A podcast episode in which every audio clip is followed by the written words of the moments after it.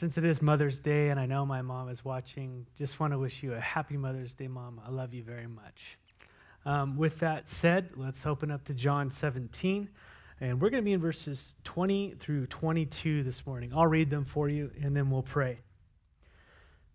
Jesus said in verse 20 of chapter 17, I did not ask for these only, but also for those who will believe in me through their word, that they may all be one just as you, Father, are in me and I in you, that they may also be in us, so that the world may believe that you have sent me.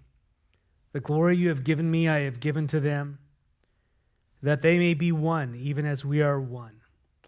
Lord, we uh, come before you with this passage of Scripture, Lord, and we ask, Lord, that you'd illuminate our hearts, that you would give us understanding that we would know what it is to be one in you, Lord, to be one with you, and to be a, a bright witness to the world around us in that unity. I pray that through your word this morning, you would edify us, Lord. You'd lead us to repentance as your church. You'd call us out of darkness. You'd illuminate your truth within our hearts that we would see our stubbornness, our wicked ways, Lord. We'd be confronted with your truth and and you would change us, God, from the inside out. Thank you so much for this opportunity to gather together uh, virtually. And we ask that your name would be blessed and you would receive all glory and honor in the name of Jesus. Amen.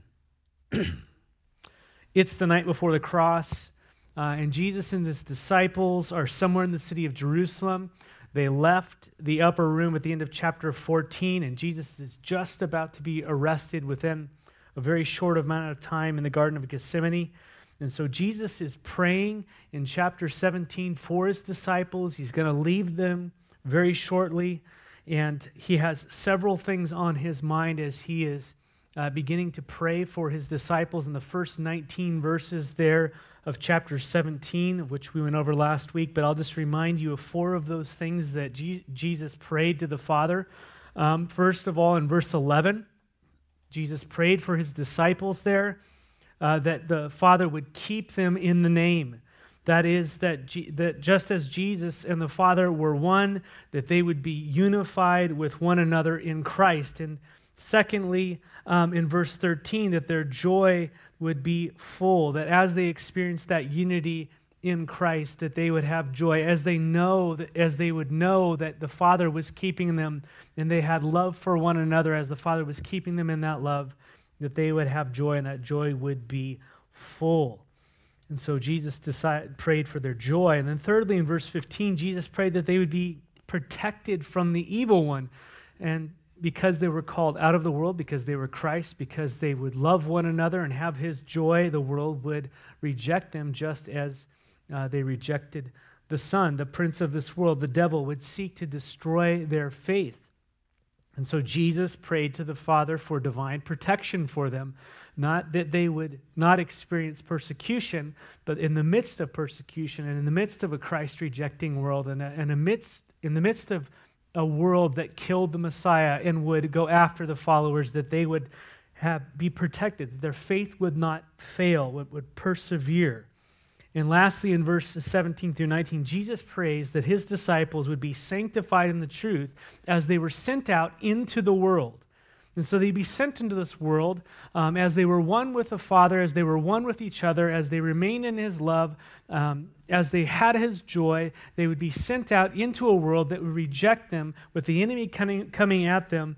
And yet, Jesus prays that as they would go out, they would be sanctified in the truth. They would be set apart for God's purposes as the Word of God permeated their hearts. And that was Christ's uh, cry to the Father for them that the disciples would continue the work of sharing the gospel and that that would have an impact and so that leads us to our verses today in verse 20 because Jesus knew that the ministry would continue through them and the result of them being in the Lord and in one another and having joy and then sharing the gospel being kept by the Lord is that others would come to believe. And so where we pick up in verse 20 happened.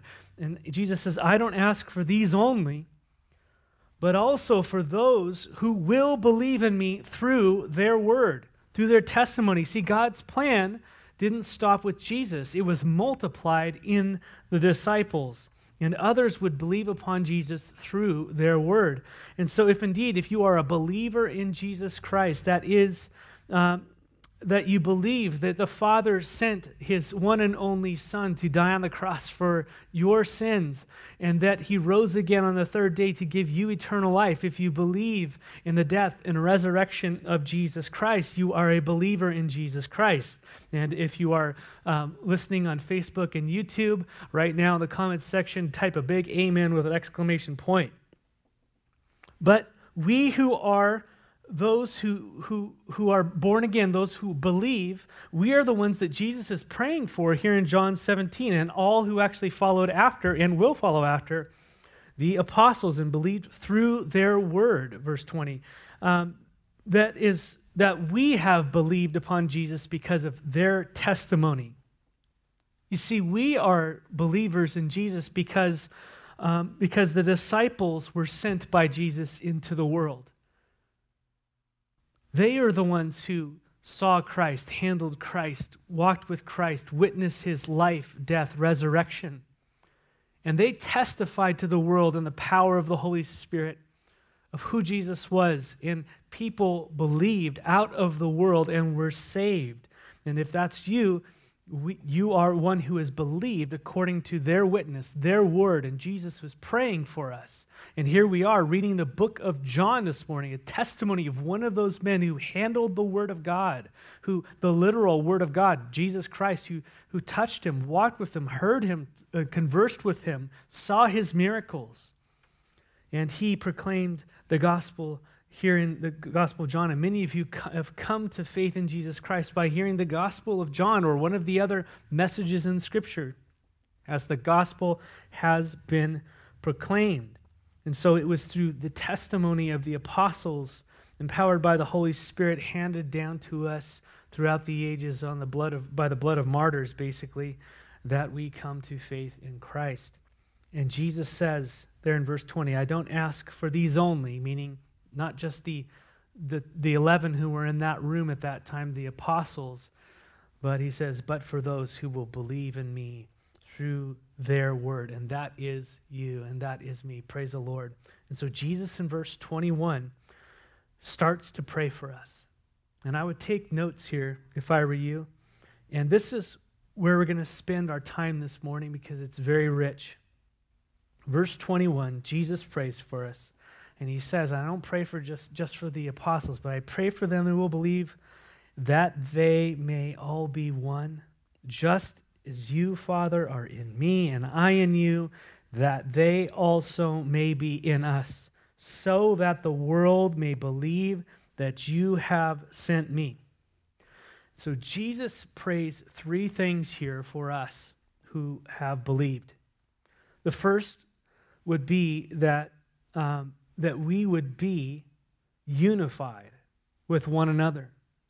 And secondly, that we would be unified with God, that we would be in harmony with God. And then thirdly, that as a result of that, that the world would come to know that Jesus Christ was sent. And so, simply put, Jesus prayed for unity, harmony, and a witness. Jesus' first request as he was praying to the Father there for us was that we would be one as they were one. That was Jesus' first prayer request that they may all be one, just as you, Father, are in me and I in you. That they would be one, just like we're one, Jesus prayed. And if you haven't picked up on it yet, John 17 is, is, is absolutely full of Jesus speaking about unity it's, it's a priority for Jesus, the unity between He and the Father. If you haven't picked up on it, I would encourage you to go along with me just for a second in John 17 as we look through. But the reason that Jesus has is put such a heavy emphasis on unity in John 17 as he's praying is he's praying for the believer's perfect unity. It's because this perfect unity that he's asking the Father for for us is the exact unity that he has with the Father. They've had a perfect unity from eternity past. And Jesus says, I've come to give them the perfect unity that just as we are one, they would be one, that just as they are one, they would be in us. There would be this uni- unity that would happen in Christ, complete unity with one another. And so, if you just look back over this chapter, you see Jesus' emphasis. You might not get it at first read, but as you read, you start to see that Jesus emphasizes this unity. Just look at back in John 17, beginning in verse 1. Jesus speaks of being glorified so that he could glorify the Father. You see, the glory that he would re- receive would be, uh, would be to the Father's benefit, that he would receive the glory as well. So they were unified in their glory. Verse 2 the Son is given authority to give eternal life to whom the Father has given them. And so they're unified in their authority. The Son's authority was given to the Father so that they would uh, so that the Son would give eternal life, and that those people who would believe would come to know not just the Father, but the Father and the Son. They would, they had unity in authority and unity in in um, in eternal life and unity in those who would come and know them. Verse 5, Jesus speaks of the glory that he had with the Father before the world existed. They were united in their glory. Uh, they shared in their glory in the eternity past. In verse 6, the Father gives people to the Son. He gives people out of the world to the Son. And in verse 10, Jesus says that all the people that are, are, are the sons are the fathers. And so to be the sons is to be the fathers. To be the fathers is to be the son. There is unity, there's perfect unity within God. You see, there's this perfect uh, relationship of unity between the Father, Son, and Spirit. And by the way, this goes on and on and over and over um, in John's writings, and I'm just going to limit it to John's writings. So, not only in his gospel, but also in his letters. Um, the Father and Son are one, John uh, 14, 9. If you've seen the Son, you have seen the Father, John 14, 9. Um, in 1 John 2.23, if you reject the Son, you reject the, you reject the Father. Um, the Father loves us because we love the Son, John 16.27. In John 15, uh, the Spirit will indwell the believer. I think it's John 14. The Spirit will indwell the believer. But a few verses later, the Father and Son uh, indwell the believer. And so not only does uh, the Spirit permanently indwell the believer, but the Father and the Son indwell the believer. God is unified in indwelling the believer. You see, there's a relationship between the Father, the Son, and the Spirit that existed before the world began. A relationship of perfect unity, perfect love between them. And the Father has graciously, through the death and resurrection of his Son, Jesus Christ, he has and He is bringing people out of the world into that relationship with Him. That's what's happening. That's what it is to be born again, is to be brought out of the world into this eternal relationship with God through Jesus Christ. And it is defined by unity and love, a perfect unity and a perfect love. And this is why Jesus prayed that we who believe now through the witness of those apostles may all be one. Jesus says, just as you, Father, are in me and I in you, that they also may be in us.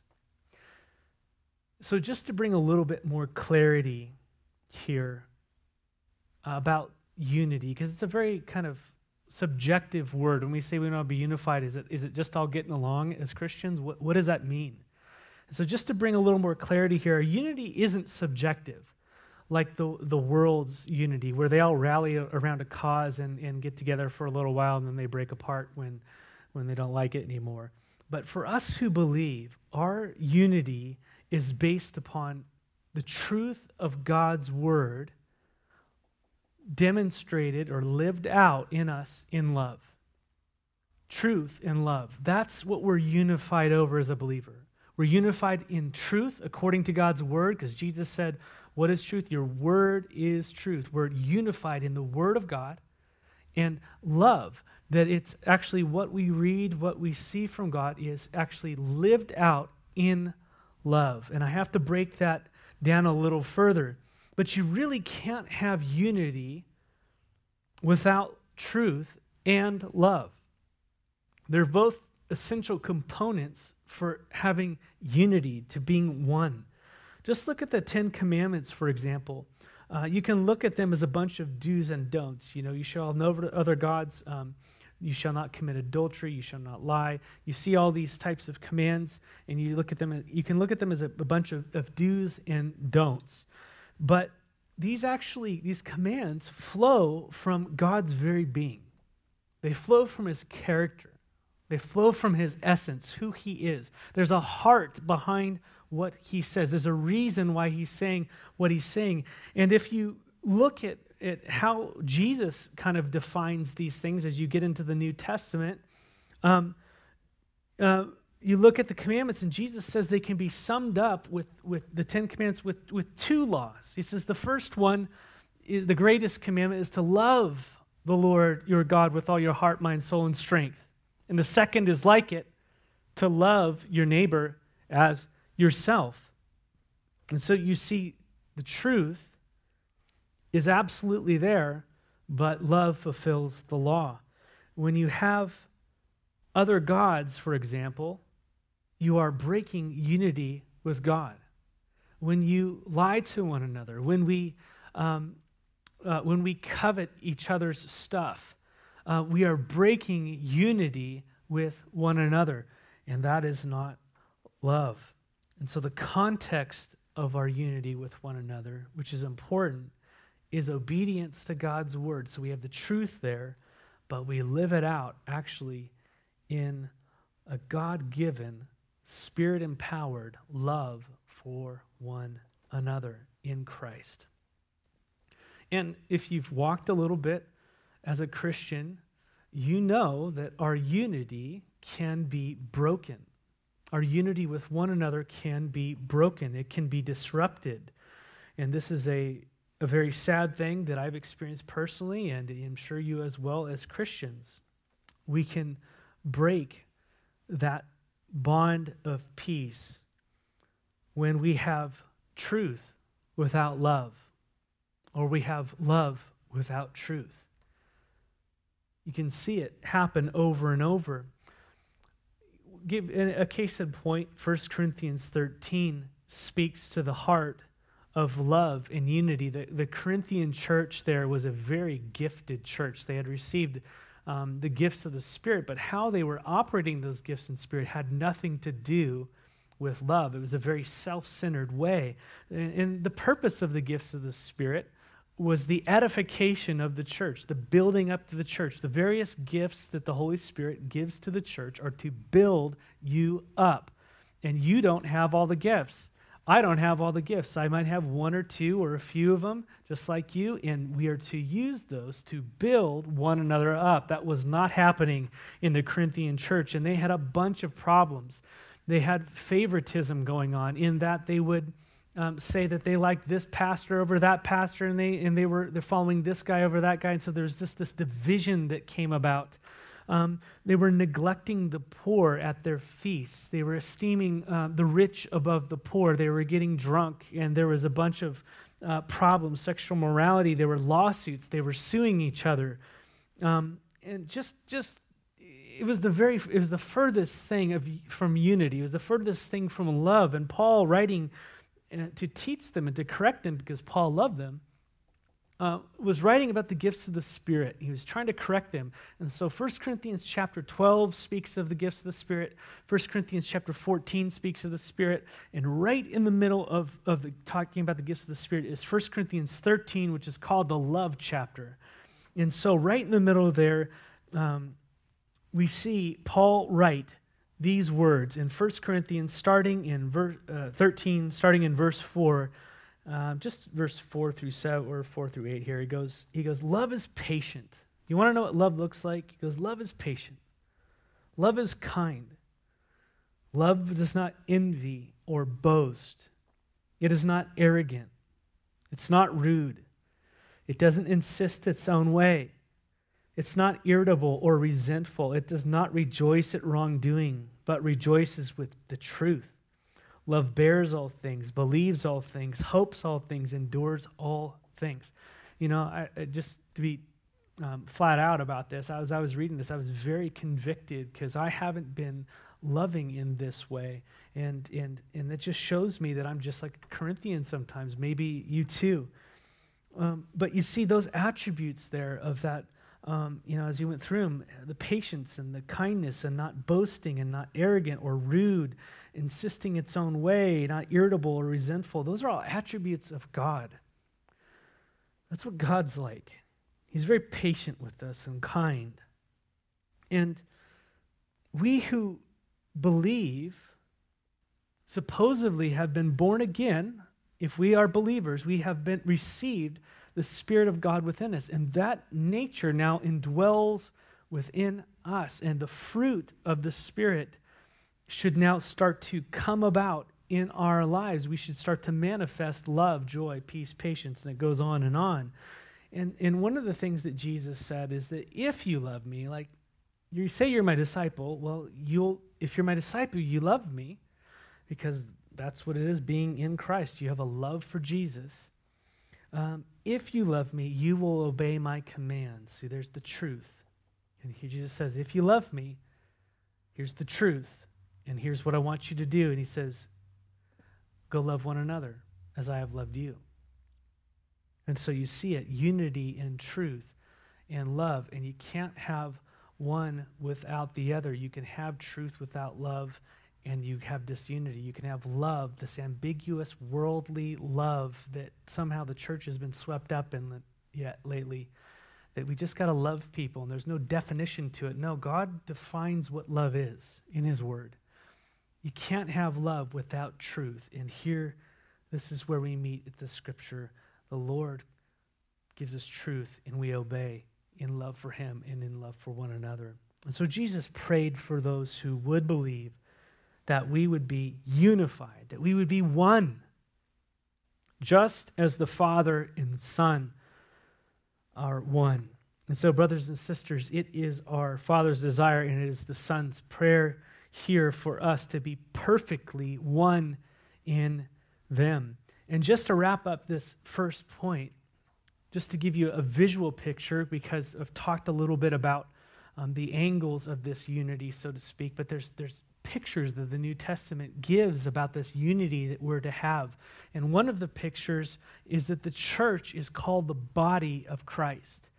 And just as you're sitting there right now, you have a you have a physical body, and so um, the, the New Testament paints the pictures that we're all like parts of a body we, are, we have diversity and yet there is unity in the body as we are subject to the head who is Jesus Christ. As he directs us, we are unified in him. And, and, and of course, if one part is hurt, the other part of the body comes to its aid. If one is strong, the other rejoices. And you have all these pictures of the, the church being a body, with each with different gifts and functions to bless itself and to glorify its head. Jesus Christ. The second is the church is called a temple or a building. And we see that. And, and the picture is that Christ is the cornerstone. He's what everything else is set upon. And then you have the foundations of the prophets and the apostles, their teachings, which proclaim him. And then there's a picture of the church being like the, the, the, stones. We're like the stones being all fit together on top of that foundation as we, tr- as we believe in their testimony and in the truth of, of Jesus Christ.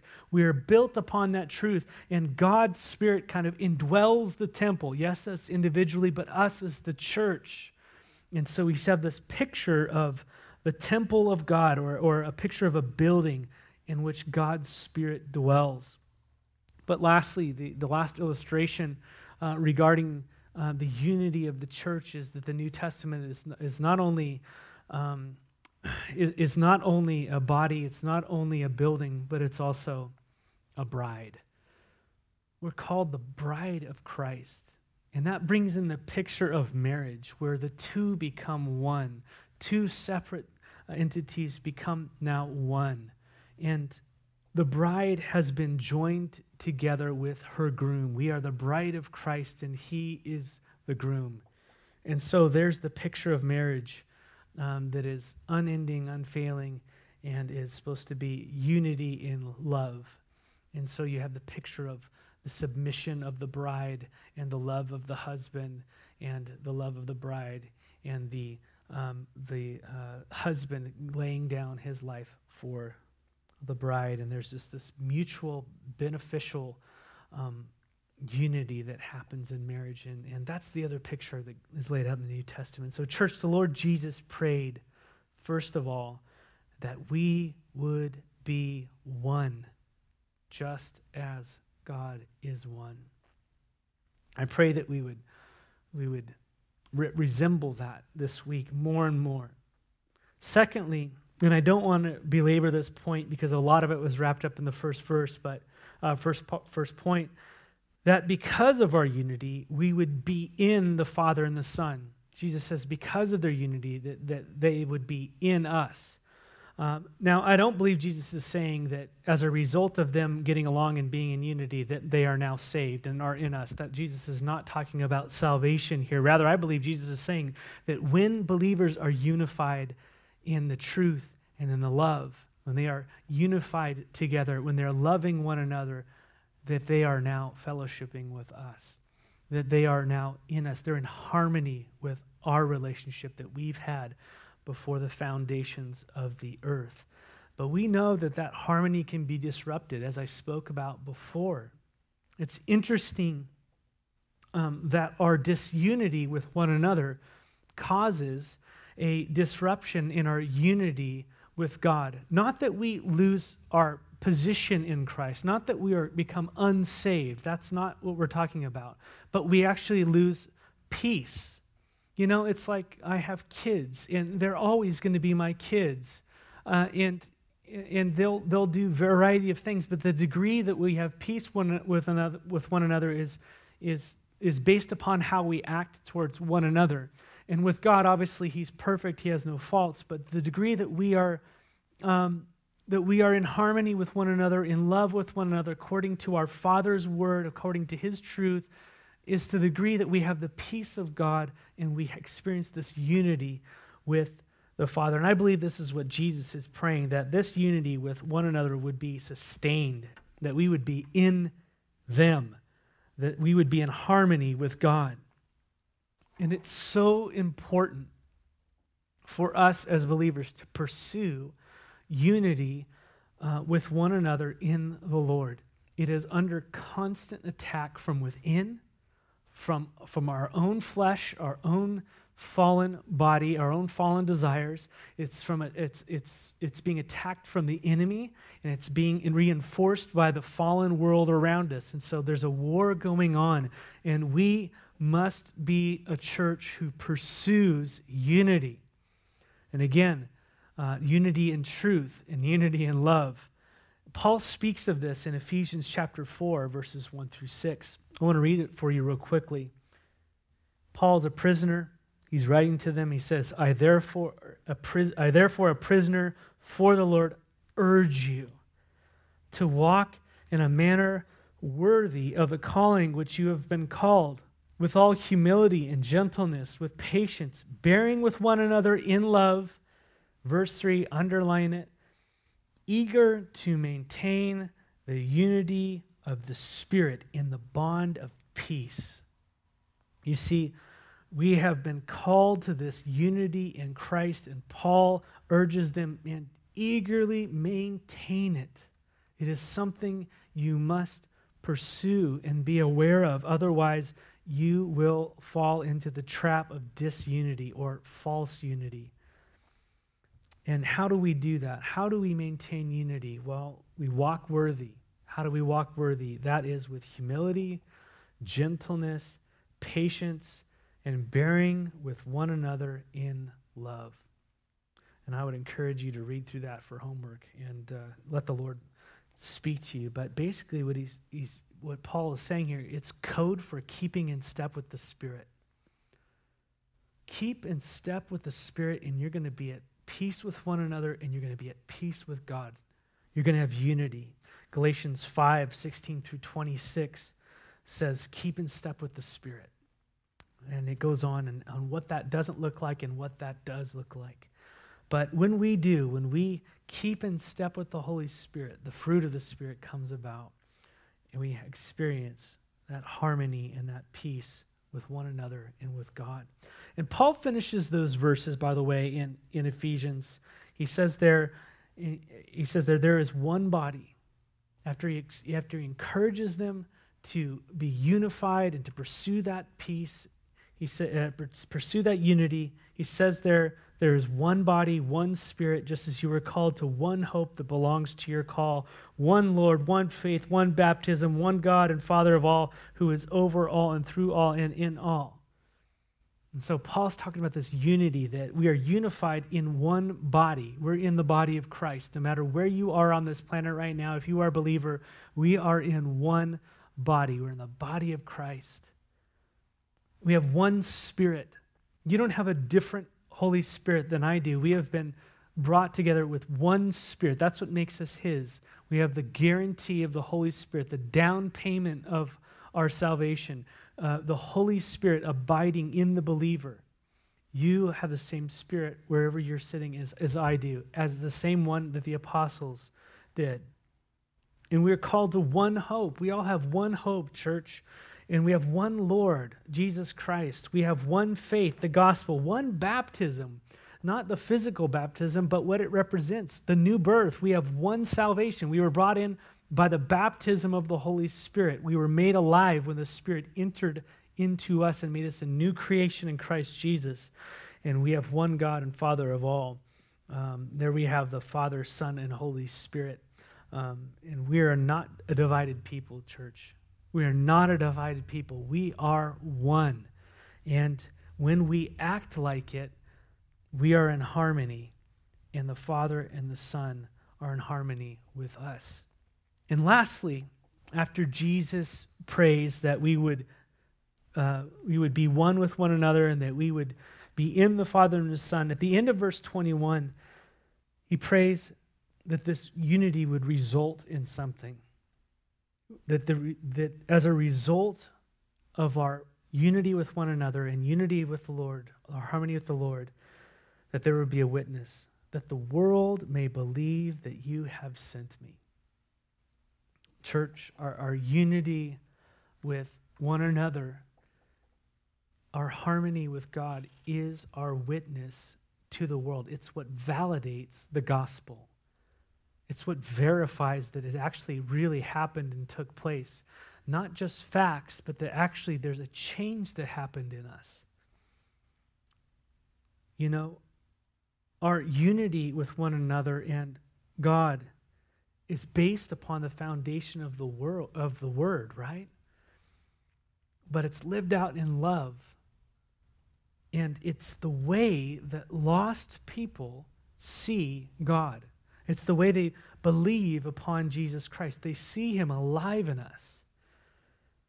You see, the, the world is, is naturally divided. We all know, we've all been born into the world, we've been born into families, we have sinful flesh attached to us now, and the naturally, we're naturally divided. I mean, just read the comment section of any website and just see how naturally divided the world gets at, at our worst there. But that division comes from within, that comes from an unsaved, uh, fallen nature. James speaks to this, these passions that war against us and, and, and keep us divided um, as just in the, in the world. James speaks of this in James 4 1 through 2, where he says, What causes quarrels and fights among you? You ever wondered that? Well, James has an answer to that. Is it not that your passions are at war within you. So you've got a war going on within you. You want something. There's something you're desiring and passioning. You desire and you do not have it, and so you murder. He goes to the greatest extremes. You kill for it, and we see that in our world. You covet and you do and cannot obtain, and so you fight and quarrel. And so the reason for fighting and quarreling and division is because I want something and I'm not getting it. And every person, you know it, You've seen it if you have kids, it's in them from the very beginning. They want something, mine. It's beautiful words that come out of a child's mouth. Mine, you know, it's just mine. And uh, it's in us and it doesn't go away. We refine it a little bit, but at the core of who we are as people, there is a mine heart instead of his. And we all know this. And you see, as believers, the unredeemed world around us, that no matter how refined it is, at its core, there are ultimately, they are ultimately, and sadly, the church is ultimately driven and ruled by their passions. In our flesh, Paul says, good, uh, dwells no good thing.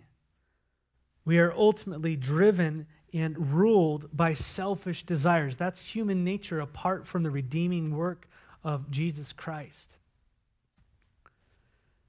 And if you have known a human being for any length of time, you've seen it in them and you've seen it in, in you. But those who belong to Christ, Paul says in Galatians 5.24, have crucified the flesh with its passions. We've put those things to death. Now, obviously, that's a process. But you see, by God's Spirit, we not only see it within us now, we begin to cry out to God to change our old self. And God empowers us as we obey Him to put to death the deeds of the flesh. We turn away from sin and we turn towards God in repentance. And so those old attitudes, those selfish things that pop up, the me, the my heart, gets crucified as the Holy Spirit says, This is not who you are anymore. This is not in harmony with me anymore. And believers begin to grow and mature and discern good and evil in us and around us. And we put those things to death and we follow God in love and we love one another. And so our unity and our love in Christ are actually our witness. When the world sees a person change from a selfish human being into a loving human being, that's the witness. What in the world happened to that person? Brothers and sisters, we, we should be different now. We're, we're now different. We are different in Christ. We have God's Spirit within us, amen. And it's marked by His love. And and, and shown in our love for one another. In the world, when they see a people, when they see a group, when they see a church that are truly unified in love towards one another, and not a subjective love, but a, a love based on the truth of God, when we're in harmony with one another, when we read the word and say, Yes, that is truth, let's conform to it. And I want to love you that way. And we say, Lord, do that in us. And there's this love that we have for one another. And, and we're in harmony with God. We don't have, uh, our consciences aren't weighing on us all the time because we're breaking uh, that love and that unity. When there's this harmony, there's a, there's a witness that flows out of that to the dark world around us. You see, it, it validates the gospel that we preach because it's, it lines up with the gospel that we live. We testified to the world something that is out of this world, something that is otherworldly when we are unified together in Christ, practically as we are positionally. It validates our preaching. It validates the claim that God did indeed send his Son and has power over sinful man, our selfishness, has power over us to redeem us and gives us his spirit. New life in him. And Jesus says at the end of verse 20 that the result may be that the world may believe that you have sent me. The world needs to hear the gospel preached through your mouth, and it needs to see it validated through your love and actions. That is our calling. You see, the, the mission did not end with the disciples. As the disciples died off, they had those who believed and who carried on the gospel, and it's, it's been brought to you, and you believe. And if you haven't believed right now, we invite you to believe. God invites you to believe upon his Son. If you are trapped in your sin and you are overcome by by your selfishness and you are being convicted by the Holy Spirit and you know that you are sunk before a holy God. God has provided his son to he came and he died on the cross for your sins to pay the penalty of your sin, but not only that, but to give you what you don't know, have his life, his spirit, his love, his joy, his peace. You surrender to Christ right now and you call out to him. And if you've prayed that prayer and you're saying, That's me, go ahead and write in the comments section. And say, Pray for me. I gave my life to Jesus. And we will reach out to you. We will pray for you. You've got, you'll have tons of people praying for you right there as they're watching this. But the fact is that we who believe uh, as the church should begin to pray for our unity. We should begin to pray for this. Um, as we pray for the lost, which we do, and I, and I really enjoy being a part of this fellowship where we pray for the lost. As you're praying for those loved ones, pray that we actually, that our witness would be powerful. That what we say matches up with how we live. You can pray for me on that. That, that we wouldn't just be a truth church, which we are, and you don't want to minimize the truth one iota but you don't want to minimize the love that it has to be practiced, it has to be lived, and that is a work of the Holy Spirit within His church. Pray for that. And this is where I think the Lord's calling me and, and you and, and us to repent. To say, Lord, we, we aren't unified. We're pretty selfish beings. We, we, we, we like to follow you, Lord, as long as it's convenient for us. But Lord, when it comes down to laying down our lives for one another, and to esteeming others above ourselves, Lord, our self is just still there. Will you please teach me to crucify it? Excuse me. And the Lord will answer that prayer. And He'll lead you in areas where you need to speak with someone and ask for forgiveness. Well, you're, um, where you need to change an attitude and action. And then as you do and as you obey the Lord, his peace begins to flood your life, and restoration happens, and unity happens. And then the gospel is more clear and proclaimed in and through you and through the church around you. So pray this way, church. Pray. Pray for unity, that we would be one, that we would know the truth, and that that truth would result in love for one another in harmony with God. You see, God has always been in perfect unity, in perfect harmony. And He sent His Son to die to bring you and to bring me into that eternal harmony with Him, that eternal unity, that we would all be one. And that's what eternity is going to be like. And that's where Jesus is headed here eventually. But in verse 22, Jesus sums up his thoughts here as he prays for us. In verse 22 and 23, he says, The glory that you have given me, I have given to them, that they may be one, even as we are one. He shares his glory with us. I and them, and you and me, that they may become perfectly one, so that the world may know that you sent me and loved them, even as you have loved me. You see, the love that the Father has for the Son was the love that the Son has for us. Jesus said earlier, the Father Himself loves you. We are one in Christ, in God. We're going to end there. And we'll pick up next Sunday in verse 24, where Jesus begins to pray uh, for believers that we would be in Him, see His glory. And so there's this focus on eternity and we will go there next week and finish up John 17. And so let's pray.